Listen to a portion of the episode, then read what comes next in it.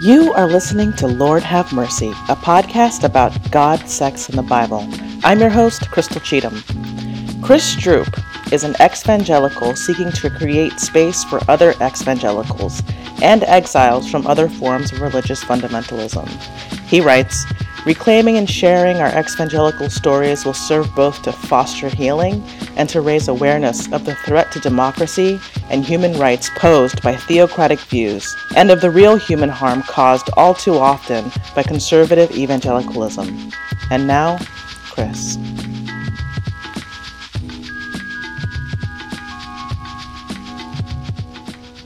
That's, Twitter seems to be the spot, right? That's basically how we met, too. Yeah, Twitter has been making lots of great connections for me. Twitter is, I was telling my friend, uh, she is so funny, uh, but she's only on Instagram. Mm-hmm. And I was like, dude, Twitter is like you're standing on a stage with your back to the audience talking to yourself. And every once in a while, you'll hear like it erupt in laughter. But really, it's just like you're just talking to yourself. and sometimes you're really angry and sometimes you know you're you're just making fun of yourself but you know every once in a while you realize that you're in community with people and you're like wow this is pretty cool. I love twitter so much. Yeah like i used to also feel like most of my tweets were just like out into the void yeah! like dust in the wind but you're just talking then, to yourself. Like, I, I blew up and so like almost all my tweets get some interactions like I don't think I tweet anything that doesn't get at least like a like or a retweet. You know, mm-hmm. usually it's more than one. Uh huh. You Twitter famous. Twitter famous. Chris, I think so, there's a lot of stuff that people don't know about you, or maybe it's just me. Um, Chris, where are you from? Uh, so I was born up in a very, very small town in northern Indiana, where uh, oh, most people, most people who um, who work some kind of job are also like farmers, or at least they used to be. Okay. Um, I was there till I was about four and a half. Then my family moved down to Fishers, Indiana, which is a north suburb of Indianapolis. Okay. And um, so from ages five to I think seven or so, we were in our first house there. It had a really big backyard that was pretty great, except that you could always hear the highway noise. Yeah. And, That'll kill it my mom had an old leopard print bathrobe that she didn't wear anymore, and she made me a leopard suit out of it. Shut so, up. Yeah, it was pretty awesome. She was like, so, "You're gonna be queer whether you like it or not." well, I don't think that's how she was thinking about it. Because when I told her I'm queer, she cried. But you know, those were tears of joy. I don't think that you really understood what was happening, obviously. no, no. You know, I used to come home from grad school and watch Dancing with the Stars with mom.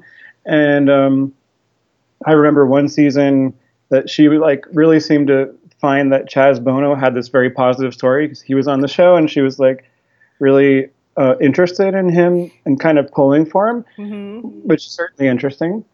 Um, but then my mom did the like Chick Fil A free speech, everyone buy a chicken sandwich for hating gay people day. Ooh, ooh. I have a story. Um, when I first came out, my mom took a couple days just to like, I don't know, recover from the whiplash. She said that she thought because I have three brothers, and she was like, I really thought I really considered each one of them being gay. Um, but you, Crystal, no, I never thought that. and then, and then she needed some time to like kind of like think through it. And her signal of letting me know that she had like processed it and we could talk about it and it was going to be okay was she asked me what kind of gay I was. She's like, "Are you like Ellen DeGeneres or Chaz Bono?" And I was like, "Oh my god, mom."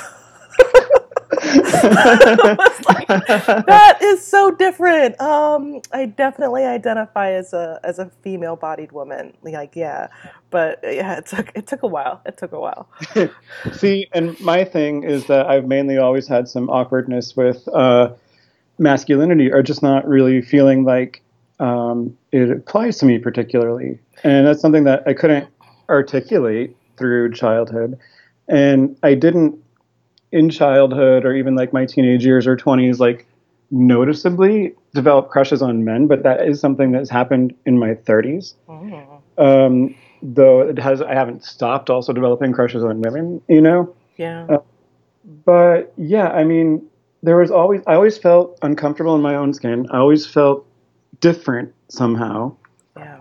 You know, and speaking of costumes, like that leopard costume, I used to climb up on top of the swing set and like lie down on top of it and hope that passing cars on the highway behind it would think I was a real leopard and maybe they would like call 911 or something. you were hoping to cause a disturbance in your reclaimed pajamas. That is I used just. to I used to tell my ask my dad if he thought people driving by would look at it and think I was a real leopard and he was like, "Oh yeah, they're going to think you're a real." in that house too, I also have memories of like I would take like plastic dinosaurs or one was inflatable and I would put them like in front of the bushes in the front of the house and take pictures with my Polaroid camera and tell people that there were still real dinosaurs today. oh my god. but I loved I loved wearing costumes and I had this like weird irrepressible creativity. But I think it's very telling that I, I loved wearing costumes and like I loved Halloween because you could wear a costume and you could be someone else. Yeah. know, And I got into theater. So And, you um, were like this really creative young kid. Did were you that imaginative when it came to the Bible? Did the Bible seem like alive to you with all the stories of Jonah and the whale and Noah and all that stuff? I mean, I thought about those stories. Um, I don't know. Maybe I kind of took them for granted in some ways because they were just there. Yeah. You know, like these, these are the things that you have to believe, and this is what it means. I mean, I, I remember myself. Uh, sure, I, I read it. I remember one time I was reading a King James Bible, and um, I came across the word Barf. harlot, and I didn't know what it meant. What what's what word? Harlot. Harlot. I love that word actually. So I ran around the house shouting harlot because I thought this is like such a cool, fun word that I just found. I don't know what it means, but Oh my gosh. And your mom was like, "You can't say that."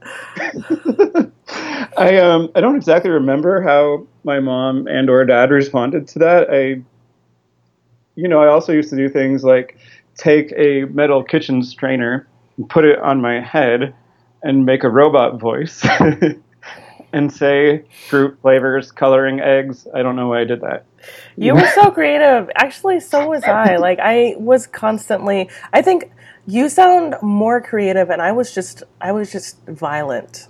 And that's do you have I mean I have I had like so many I had I have three brothers like I said and then I had um like three more male cousins who were constantly living in our house if not at our house.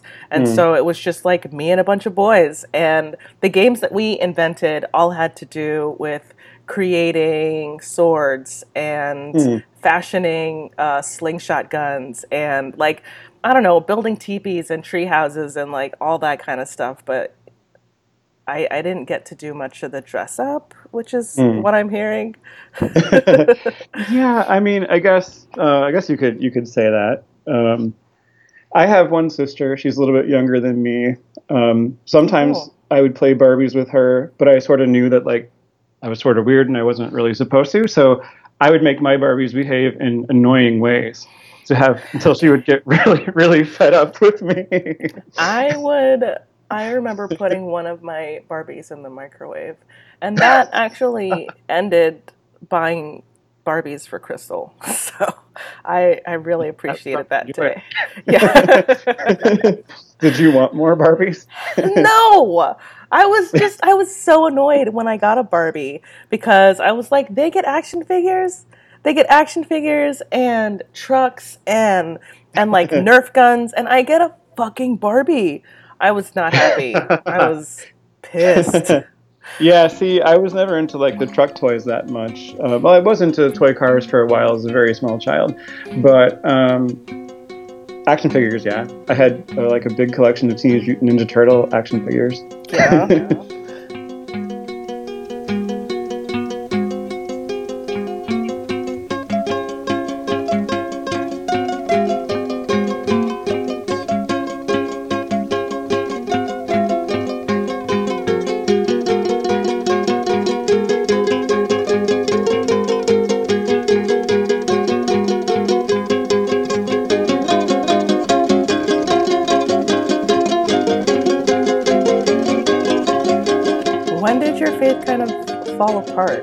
that's a huge question because you seem to have this really poignant, clairvoyant take on um, evangelicalism, you know?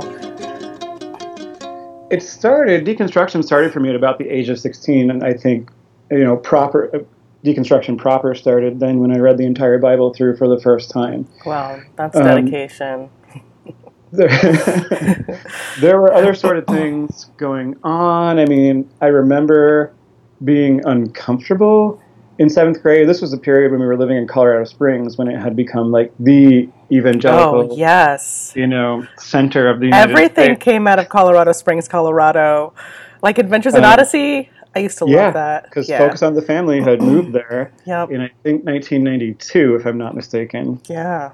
From I've, where it had been based in California. I don't want to um, take away from your story, but have you ever actually gone to Focus on the Family? They they have this whole Odyssey world set up in the basement. and it's like like they'll lure children there to go play in this underground cave of Adventures in Odyssey. It's uh, really have... cool, but also super creepy. I can believe that. No, I have I have not seen that. But um, in Colorado Springs, I got to go to public school for half a year in sixth grade because we moved in the middle of the year. Then I wanted to really stay in the public school, but my parents wouldn't let me. And in fact, as is typical with Christian schools, so my mom had then started teaching in Colorado Springs Christian School in the elementary. She's been a Christian school teacher most of my life, and um, the schools demand that you send your kids to their school if you're a teacher there. Um, okay. So yeah, and it used to be they would waive all the tuition, but now usually it's like a discount that increases with seniority. But they expect teachers' kids to attend the Christian schools. That's some bullshit. Uh, yeah, I really that's just one of my many uh, complaints about Christian schools. Um, so anyway, I was started to say in seventh grade we had this like retreat, which was really should have been called like Day of Fear Mongering, oh. where um, I forget where they took us, but they they of course separated the boys and the girls, and then basically like they gave us a whole bunch of purity culture bullshit, like don't cheat on your future spouse. Uh-huh. Uh, so don't go any further than you'd be comfortable. You know, if you're dating someone and you don't think you're going to marry them, don't go any further than you'd be comfortable with, like doing if you were married to someone in the future who's not that person, mm-hmm. which is mm-hmm. just so stupid. It uh, is so stupid. And then it was basically all about condoms don't work, you guys. Diseases, diseases, diseases. Diseases are terrible. terrible diseases are coming to get you. And you can get a girl pregnant. And diseases again. And now we would like you to prayerfully consider signing this purity pledge. Mm-hmm. So everyone had to go like sit and, you know, emotionally manipulative music is playing and you had to yeah. pray and and they told us like don't sign this if you don't really mean it. But we were all thinking will we get expelled if we don't sign it? Exactly. How, were we supposed to know? So we were all coerced into signing purity pledges, and then, yay, the evangelical institutions can push all their numbers of like, look how many kids we got to commit to purity. Yay! Yes. it was totally their choice. Did you have that thing where there's like a, a rose and they keep tearing off the petals with each sexual encounter that you have. And then there's there's nothing but a stump left to give to your husband. And it was seriously. Also i mean i experienced that also with like the sappy music and all that other shit. And it's like are you kidding me? Are you kidding me? This is how you look at sexuality? God i don't damn, remember that's hopeless I don't remember if I ever saw that rose demonstration, but I do remember some things from, I think it was the first half of sixth grade. We had uh, a program in our school, this was in, in Indianapolis, called Creating Positive Relationships, CPR. I looked it up recently. It's still around, and it's frightening how many public central Indiana schools this program is used in because it is a bullshit purity culture program. Wait, what is it called again? CPR, creating positive relationships. Creating and positive so, relationships. What I remember from them is that you know they had uh, people submit questions anonymously and then they would address them, but uh, of course somebody was going to ask like, well, how far can you go with your boyfriend or girlfriend?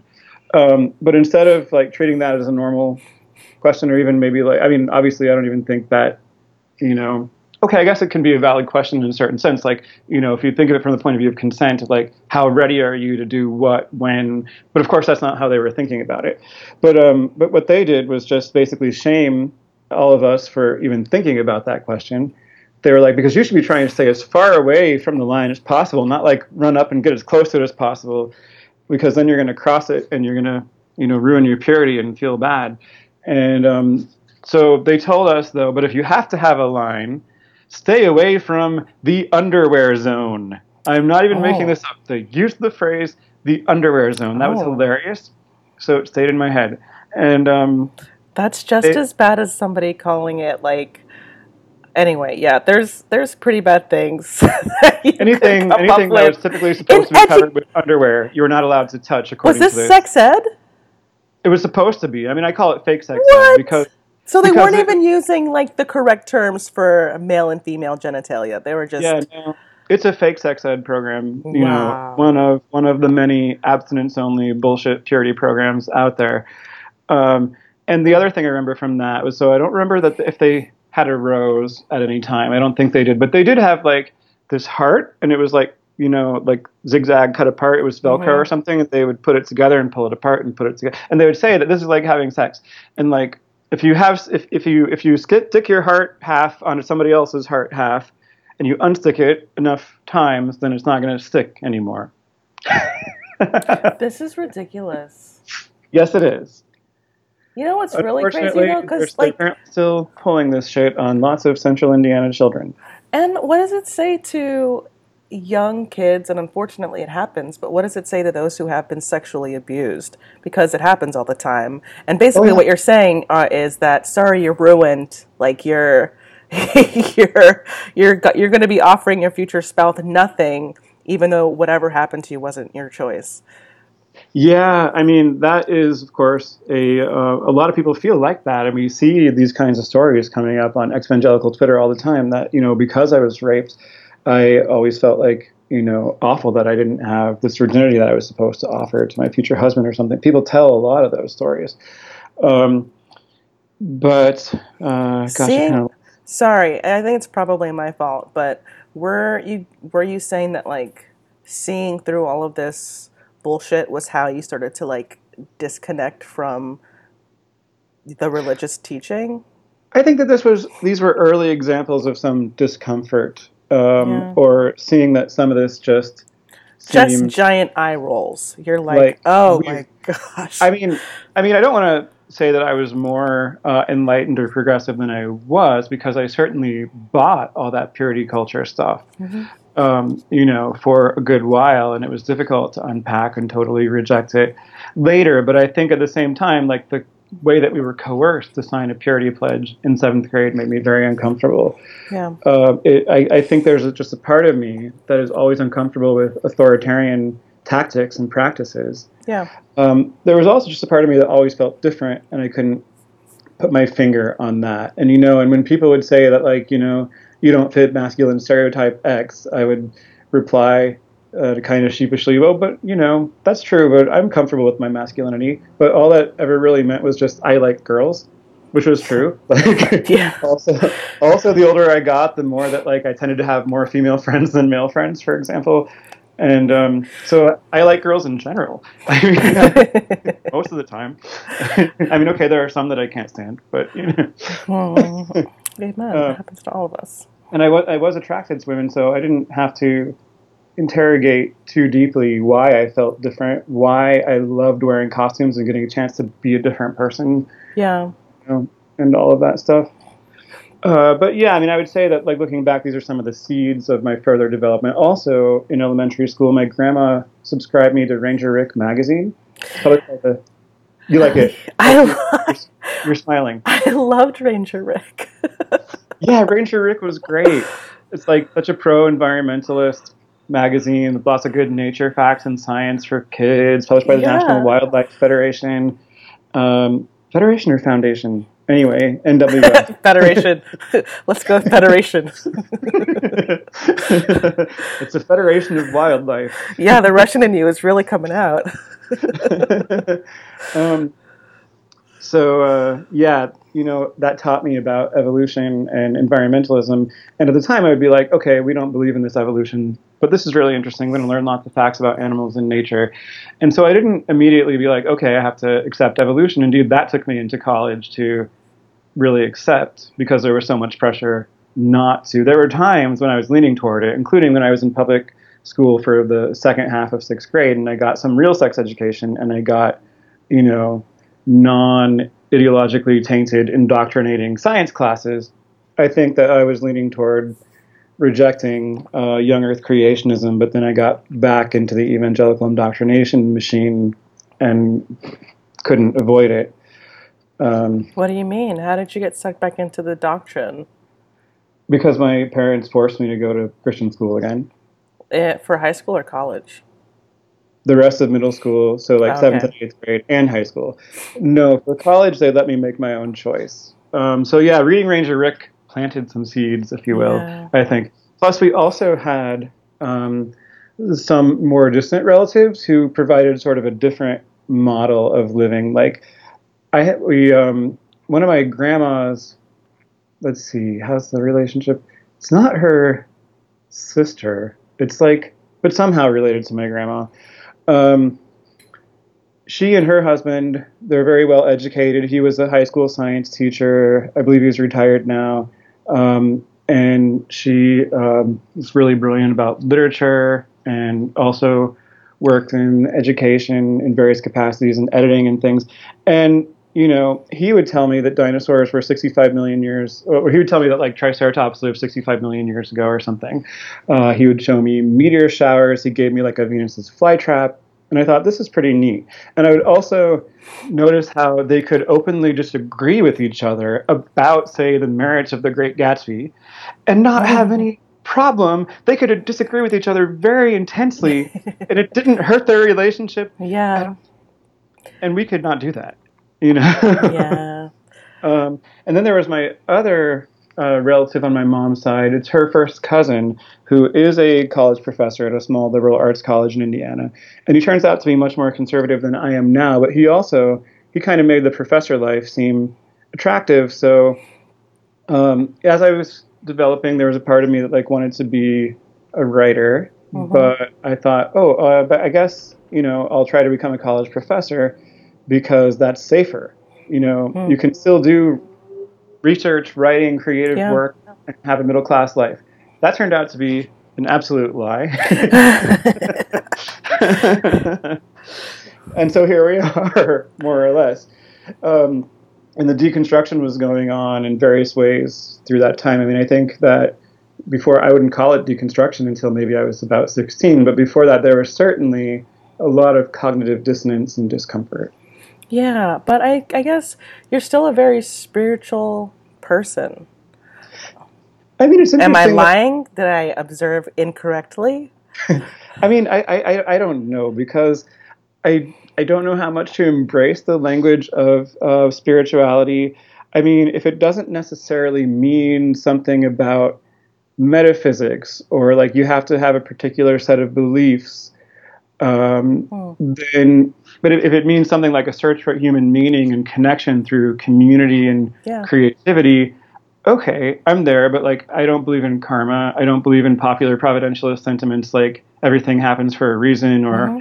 when a door closes a window opens you know yeah. i think probably after we die there's nothing or maybe everything repeats because time is a flat circle well, I mean, when I'm talking about spirituality and when there, there's so much tied to it, I think that spirituality is a spectrum and we all are it, eh, grappling with it in one way or another, you know? And mm-hmm. big picture spirituality forces us to um, come to terms with our humanity and our uh, eventual deaths, you know, mm. and mm-hmm. our mortality. But I think small picture, like you said, spirituality um, brings us together, creates community, um, allows us to have places and moments of peace in our own, just like cluttered minds, you know, mm. and um, I don't know. I sensed that there was still a lot of that in your work when I reached out to you and asked you to do a devotional. What was that like for you? Uh, I, you know, uh, I think you forgot, but the first time you reached out to me for that was like a year before the second time when you Yeah. actually talked me into doing it, which I'm, which I'm glad that you, which I'm glad that you did. But you had asked me before, and I think I said I don't know if I'm the right kind of person for that because I don't really have any metaphysical beliefs, you know. Yeah. Um, but then you told me that it could be a broader thing, it could be a secular thing. And I think, in the way that you define spirituality, then I can be said to be a spiritual person because through the humanities and through engagement with music and art, I am very interested in exploring what it means to be human, how we should relate to each other ethically, and how we should relate to, you know, bigger picture issues of um, humanity, life and death, mortality, uh, social problems, and so if if being spiritual means that, but uh, I guess you can say that I am, and I also, you know, I don't I don't write off the possibility of some kind of spiritual existence. You know, I think that um, the hard problem of consciousness is still a hard problem philosophically, Yeah. and you know whether that, as Kant and others after him thought, reflects a kind of um, spiritual reality through these a priori categories that we seem to have, that someone like Steven Pinker would call like the language instinct, for Mhm. example. Um, whether that reflects uh, some kind of grand design or some kind of existence outside this plane, or whether that simply uh, evolved. You know, it's it's still it's something meaningful and striking and important Yeah. uh, confusing, strange, wonderful, and um, Mm. so you know, So I don't, I don't, I don't entirely rule it out. I just, I think that dogma is extremely dangerous. And Dogma so, is fucking dangerous. I would I would agree. Um, would you identify with being agnostic? yeah, that is how I describe myself. Yeah, without Um, there there's no narrative. There is you don't have to necessarily settle on a narrative. It's just, you know, open to possibility. I call myself a non-religious agnostic because Hmm. uh, I want to make it clear that religion doesn't do it for me, and that you know, Yeah. well, I want to be respectful and and work with uh, religious people who um, you know are capable of pursuing the common good with people who are different from Mhm. them, and respect their their choice to uh, to be religious. Um, I can't kind of escape the thought that organized religion, on the whole, seems to do more harm than good. You know, so that's where I am. Currently, yeah, currently it just it is it is really tough. And honestly, I don't know if I would have come to the same conclusion about organized religion had I not matriculated out of the uh, the rhetoric because of my orientation. You know, Mhm. I think it would have taken me a lot longer, if at all. I don't Mhm. know. Organized organized religion is it's really hard to to um, to stomach. So I think we agree. we agree. yeah, I mean, you know, so I don't go out of my way to bash it constantly because I just think that's bad behavior. Because I believe Oh. because I believe in pluralism. You're like, bitch, I'm a gentleman. So Sometimes I call out atheist assholes. Like, uh, I had this Mm. idea for a blog post, like uh, a satirical blog post that I may do. So here's a little preview if I actually get my shit together and do this one about the Stepford atheists. Like, is someone turning our atheists into robots because they have the same talking points? Ooh. You know, and they're Like always they- like so angry. yeah, they jump into a thread that has nothing to do with what they want to get on a soapbox about, and then they're like, "Why are you talking about religion at all? You're debating pink unicorns." I made a bingo card. I put that in one of the spaces. debating pink unicorns, or just debating unicorns. Sounds like a. Cards Against Humanity card. Yeah. Too complex, much too complex, too complex, much too complex, too complex, too too too complex, too too too too complex.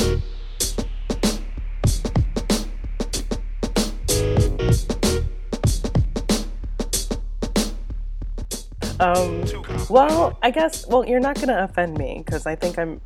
I'm pretty impenetrable at this point, Chris. pretty, uh, I would say elephant skinned when it comes to this stuff. Um, but what do you think about the Bible? Mm-hmm. So I look at the Bible as literature, and I find that there are some parts that I really like, some oh, parts I'm, hurt too much. some parts I am fairly indifferent to, and some parts that I really hate. Yeah. and, and um, you know, I've come to the point where I have the freedom to look at it that way. I find the Bible still something that's very much worth engaging with because it has shaped so much uh, culture and history, Yeah. you know, and literature. And you really can't be literate about literature if you don't know I know, right? references. Yeah. Uh, so when atheists enter threads and say completely irrelevant things like, you know, why are you talking about the Bible at all? I find that incredibly sort of ignorant sort of arrogance that they're displaying. Uh, because even if you can argue, as Valerie Tarico recently did, that as a book the Bible is a bad book, um, you know, it's still an it's still an important book. Mhm. And I mean, it's not I, it's not necessarily a bad book either, but I think there are certain parts that you know they don't really speak to modern audiences very well. Yeah. And and it's not exactly. I mean, it's only a coherent whole because we've decided that it's a coherent whole, you know. But there's a lot of stuff in there that's just it's really could be just categorized as very different stuff. And obviously, you know, you you take the the Pentateuch or the Torah, and that is treated very differently in Judaism than it is in, in Christianity, for example. Uh, but you know, I mean, of course, Christians um, like the the the ones who wanted to impose order and work with the empire decided that it's part of the canon. What we have in our Old Testament and everything else that we have in the Bible is part of the canon. And I think that was a um, I want to say arbitrary, but really more it was sort of a political decision or series of decisions that was made, and we didn't get the Bible that we have now as far as I'm aware, from uh, I think the consensus is still that it was sometime in the fifth century Mhm. that um, you know the Bible as our current Bible came together. And of course, the Orthodox Bible is not quite exactly the same. Like it has the Psalms numbered differently, Mhm. and the Catholic Bible has the Apocrypha, even though it's still like it is the Apocrypha and it's not given the same authority, but they put it in the Bible, and Protestants don't. Uh, Yeah. you know. Uh, so. it's all i guess uh, you have a very academic way of, of like just of looking at it and i wish that i were able to alight onto that step because where i'm at it, i'm just i'm still so enthralled with the with the passion of it because Mhm. you know i have not been i still bel i know for me and i'm glad that we get to talk about this without getting mad at each other like i know that god Amazing, is right? it is. It is, right? It's amazing that you could write for a Bible app. That's what's amazing. It was like it was crazy. I'm really glad you invited me. I really that was that was really uh, for me a very valuable and meaningful exercise at the end of the day, and it Man. wasn't easy. And But- I really wish that we were able to get the chat going, but um, we've asked you to submit again, and hopefully in September when that comes out, we can try it again. But Sure. um, I was just going to say that God is very real for me. God is God is everywhere for me, and in those um, self-defined spiritual moments, like I feel like God is present in that, in community, in the love we share with one another. Even, I mean, man, I could just go on and on.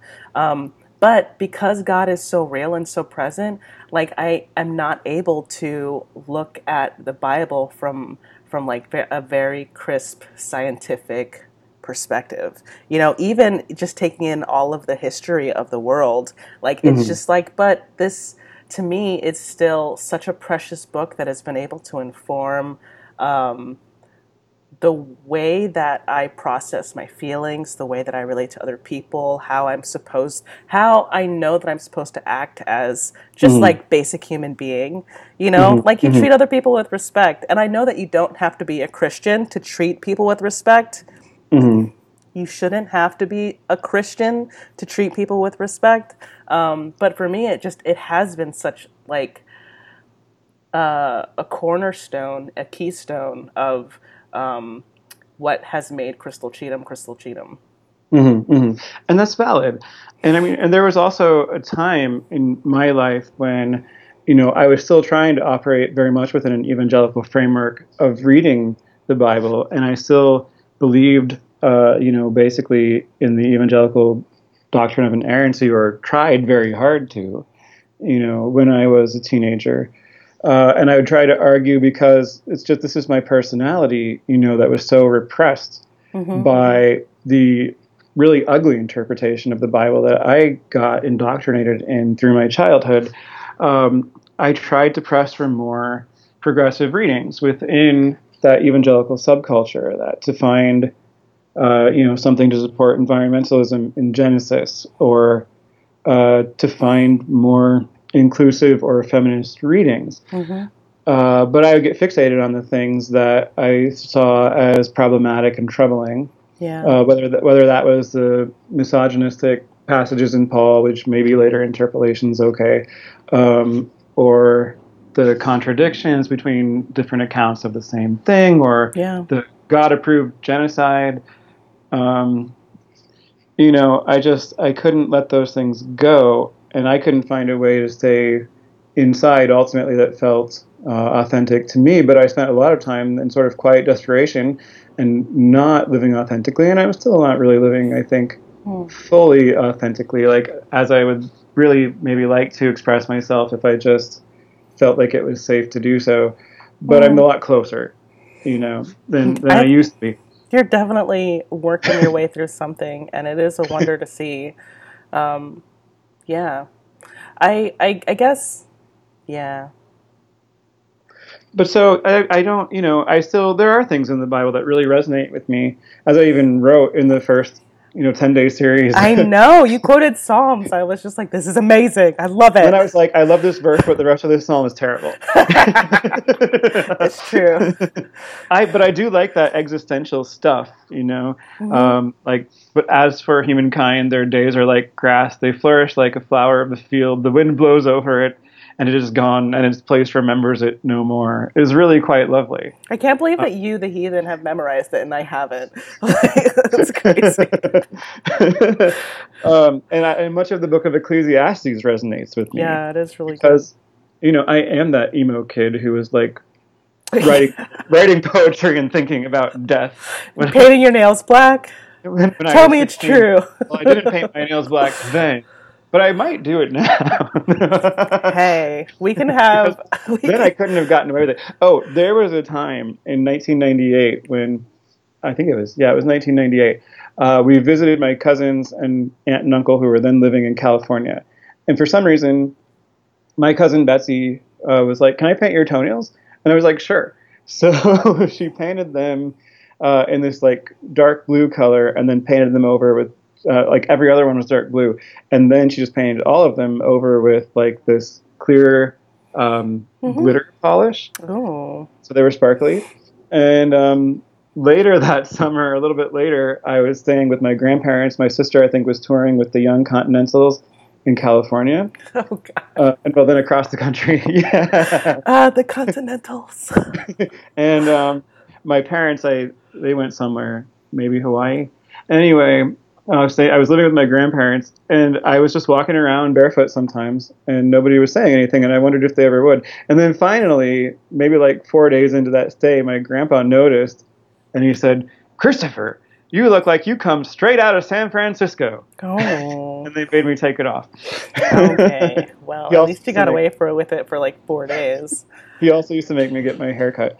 Then later, that cousin, um, you know, I felt like we had kind of a connection. Like I felt like there was something in her too that couldn't be constrained within this fundamentalist awfulness, uh, just repressive fundamentalism. Um, but you know, when I told her in 2004, when I was in California in grad school, and she happened to be back visiting friends, uh, or maybe it was 2005, but I told her that in the 2004 election I voted for John Kerry. She was utterly shocked, and I realized that, like, you know, her hipster Christianity was all just fake. It was she was just phony. Um, it didn't mean anything at a deeper level of look at me, I'm a cool rebel Christian, and I still believe all the things that all the rest of these horrible right wing Christians are supposed to believe. That must have been really disheartening. Yeah, that was disappointing.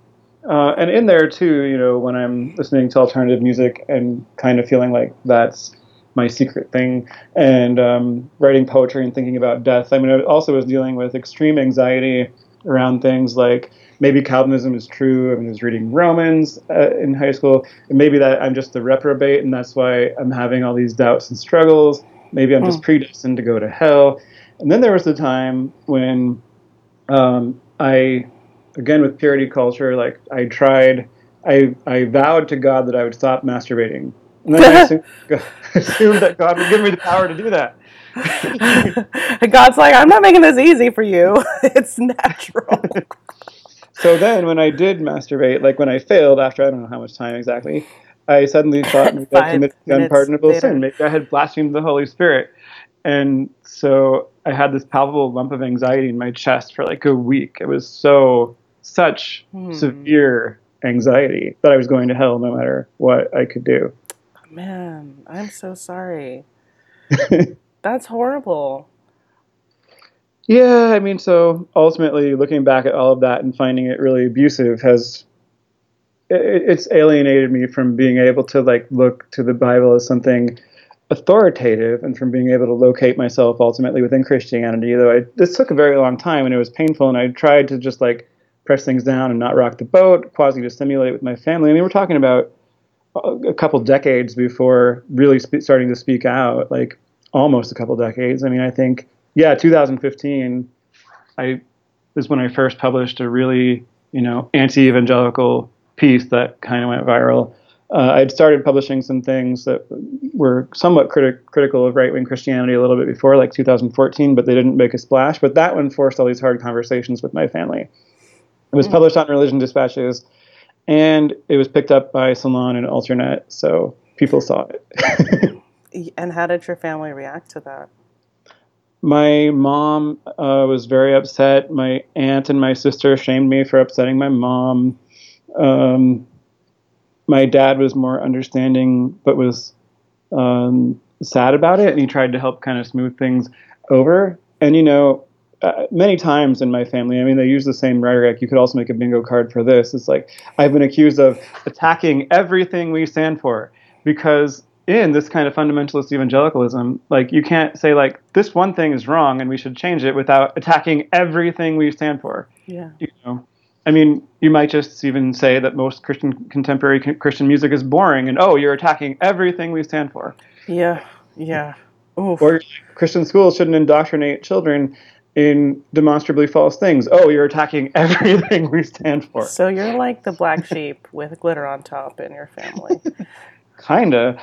I mean, they don't. I, they still, as it turns out, you know, family is very important to them, and they would prefer that I not uh, say things that make them look bad. But you know, my story is mine, and at the end of the day, like they do really value family, and I can see that it's you know that trumps ideology. I mean, I'm living with my parents now, Mhm. and since that time, I've had a much um, you know healthier relationship with my mom who respects my boundaries more now but it was you know a hard year or year and a half or so of where sometimes things would devolve on the phone into crying or screaming It's good that that hasn't um, torn them from your life. Um, yeah i know that doesn't always work out it doesn't way. always happen, and it's few and far between where the where the family comes to their senses and realizes like the magnitude of what they may actually lose. Um, ha- you talked a lot about how religion unraveled for you and it just didn't stick, you know. Um, and recently you were talking about how gender seems to be unraveling for you. Do you want to talk about that a little bit? I mean Because I know that when we t- we talked maybe two months ago, and Mhm. you said this thing is is bubbling up, and I'm not sure I want to talk about it yet. I mean, I don't know if unraveling is exactly a word that I would use. This is something that I talk about sometimes, but I don't feel ready to talk about a whole lot. But it's also like not exactly a secret because I have like publicly tweeted about things like this. I mean, I even tweeted uh, a picture of myself in a pink women's tank top with a lace collar. I totally missed that. hair done nicely. Well, it was in the middle of a big thread, so not that. I'm gonna go look for it. Yeah. so, so not that many people saw it.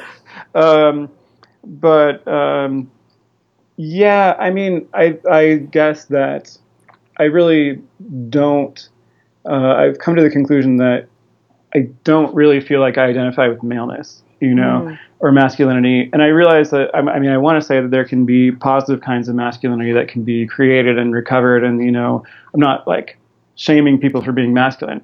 Toxic masculinity is, of course, at the heart of many of our problems in America today, and we need to burn that shit down. Yeah. But, um, you know, I just, I identify in some ways more with women than men. I guess I would say that I'm trans spectrum, but I'm just really not ready to talk about it very much because Yeah. I just at this point there's not so many realistic options in my life for Hmm. doing much with that. yes. So I'm just Yes. trying to do what I do, and you know, queerness is um, a part of my life. hmm It's not the whole thing, right? And it's not the only thing that gives me meaning. Um, Yeah. I definitely like to get out there to Pride events, and I like to do everything I can to support um, LGBTQ rights and affirmation.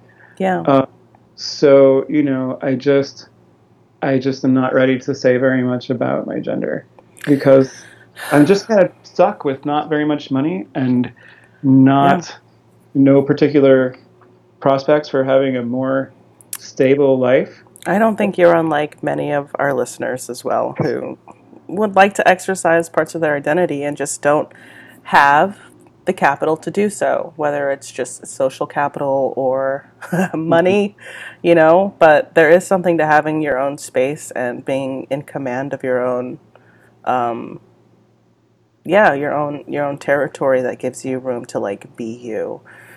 Do I have some makeup and women's clothing in the closet? Yes, it's not really a secret. Yes, girl. Me too. um, but I, you know, I don't mess with that stuff as much also as I might. Uh. Yeah, I can say that like I've definitely I've definitely felt like this uh, uh, gender dysphoria doesn't seem fitting, you know, for what I would say about myself. But there have been times I, when I first moved to Philadelphia, um, I would ride my bike all over the city. And, you know, there were days when I would definitely hop on my bike and feel so feminine and powerful in my femininity. But then there were other days where I would put on baggy jeans and a t shirt and wear a hat and just be ripping through the streets like the badass I was in my head. And mm-hmm. if I stopped at a light and there was a dude there who whistled or catcalled, and I could, and he knew the he could f- see the femininity just like rippling off mm-hmm. of me, like my hips and like all that stuff. I would just get so angry, not mm-hmm. because he had catcalled me, but more so because that you know he had recognized how very feminine I was. He was gendering you Yes. in a way that was uncomfortable. Yes, you know, and it's not like Mm-hmm. I had those feelings, or even today, or I have those feelings all the time. But sometimes it's like I don't want to play this gender game. I just don't. I just Mm-hmm. Yeah, don't. and sometimes I think it's like kind of fluid for me as, as well. Um, and and yeah, sometimes it's just it's frustrating because you know these we still do have some pretty um, common like, expectations, scripts. Um, yeah. so roles that we have to fit into, ex- Mm-hmm. like giant expectations that we're supposed to live up to, just natural, um, or not natural, but uh, uh, courtesy responses that we're supposed to give people. You know, like yeah, always. And, you having know- to be sub subservient and thank you and sh- oh, I love it when you call me pretty. It's just like oh, I want to. I can't do this. I'm, st- I'm working from home today, everybody. I'm not leaving the house. I can't do it. See, and for me, I hate the like be a man kind of stuff, and um, certain expectations that like certain exes of mine had. One of them tried to change the way I walk. No. You know, no, she did. She did. Um, That's mind blowing. It's just like, what? she was grabbing my hips and trying to make them move in the way that she thought a man's hips should move, and she did not ask for consent to Get the do. fuck out of here with that mess. That's not right. That's not right. Meanwhile, she's belittling you and telling you that you're not enough. And that's like, Yeah. it's just, yeah. Hopefully that didn't last too long. I got stuck in that one for four years. That was my main. Oh my God. You're free now. You're free. yeah. You're free. Well, Chris, I think everybody knows where they can find you online. Um, but I would love it if you let them know in case they don't know. Sure. Thanks, Crystal. Um, so on Twitter, I am at C underscore Stroop, S T R O O P. My website, which has a resources page for people who are deconstructing, or, you know, there's a variety of resources there. Some for people who are totally secular, some who are still spiritual or religious. Uh, there's even stuff there for, uh, to like links to organizations that try to work within evangelicalism to fight abuse, because some people people know, you know, might need that, even though I don't fully endorse their take on things. Uh, it's at chrisstroop.com, where I also have my blog that I have uh, called Not Your Mission Field. Um, I'm rather proud of that title. and um, so, yeah, I have a lot of stuff there. I've written a number of things for Religion Dispatches. Since it moved to Rewire News, I haven't written anything for them yet. But old Religion Dispatches site is still up. You can find a lot of my published work there. I published four articles in Playboy. And, um, you know, you can find me around various places, mostly Twitter.